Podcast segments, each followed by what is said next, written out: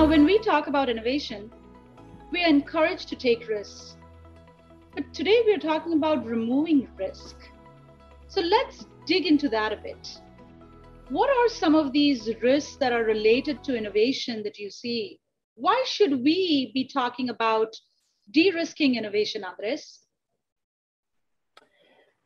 Uh, I love actually the topic of risk and innovation, and, and especially de risk and innovation was something that um, in my career um, became more more prominent, or I became more aware of what that means, um, because um, in in previous roles that I had the opportunity to um, to participate on on large initiatives. Uh, I think it was seven years ago when we were tackling a, a big um, a big new account that um, that we needed to um, to support.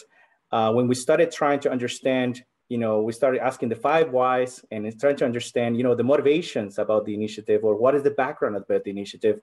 We learned that, um, you know, the the the business was coming from a very bad experience of losing a lot of money, um, and but because they de- deliver a product that was not adopted and they said we don't want that to happen again we and they said in their own words uh, they say we don't want uh, we want to mitigate we want to mitigate that risk right? Uh, we want we don't want that to happen again. So then I, I thought I just got a, an aha moment in uh, you know in in in that meeting and I was thinking oh wow.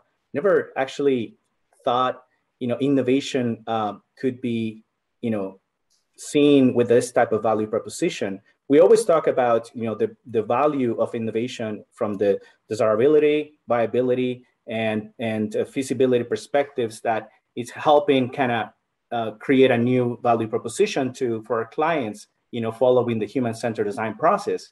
But when it comes to um, you know uh, kind of creating the awareness within organizations i thought that was a very meaningful way to to, to uh, position you know the value proposition of, of innovation and, and human-centered design and design thinking. Um, and actually um, when every time our team was actually being uh, reached out to address that or other initiatives within the organization uh, we were actually uh, referenced as the the mitigation risk team right because we were actually uh, through the process by trusting the process we were mitigating a lot of desirability, feasibility, and uh, and, and and viability um, dependencies um, and, and values that we needed to consider be before we create a solution. So uh, so that was uh, that was an interesting aha moment in my career that taught me about the importance of the risk and innovation. I think sometimes it's the type of risk that we're looking to remove because there are so many different types. We often think of, of financial risk or, or risk of like large failure. And to Andres's point about human centered design, when we go and interact with and observe our end users of whatever it is that we're designing, it's one way of removing all kinds of risk because we've mentioned a few times the lenses of desirability, feasibility, and viability. And it doesn't matter if we can afford something and have the technology to build it if nobody wants it. So when we go to our end users, and so often I'll, I'll, work with executives, and one of my favorite questions to ask is, when is the last time you interacted with an end user? And I know people like Andres will tell me, well, yesterday, like I sat, sat in a bank branch and I, and I observed, and I remember a specific airline VP who would say, I go and I stand by the check-in line. But all too often, as people work their way up in organizations, they become unfortunately disconnected from end users. So part of my role around Accenture is to help them reconnect with the unmet needs of their end users. And it's just amazing to see the light bulb moments when that happens. And then they realize, hey, my idea was all wrong because I didn't consider what my user wanted. And then they understand their user and their idea gets better and therefore less risky.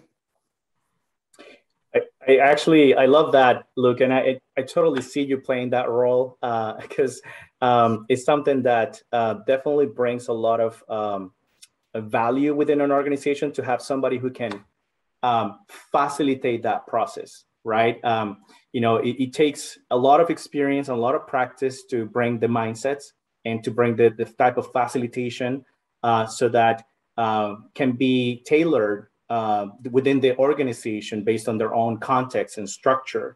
Um, I often like to empathize with the people within the organization because I agree with you, Luke. Sometimes even even as I, even there's leaders actually who were in the front lines talking to clients and customers, and but then they grew up in the organization, and then they are now so busy and they have so many responsibilities.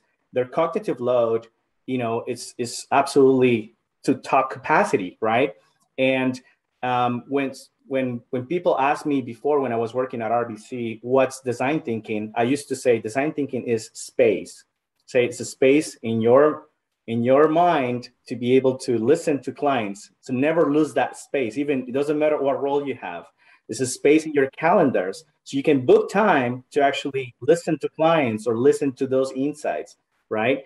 Um, and it's and it's an opportunity actually for us to be able to um, to create that space within the organizations. if we don't have that space, we're just gonna fill up our calendars and, and minds and cognitive loads just with budgets, roadmaps, and, and other priorities, right? Because um, there's quite a lot within an organization. So uh, I think that's that's an it's a, a an empathy uh, perspective that we need to consider as well. That's such a fantastic point, Andres. So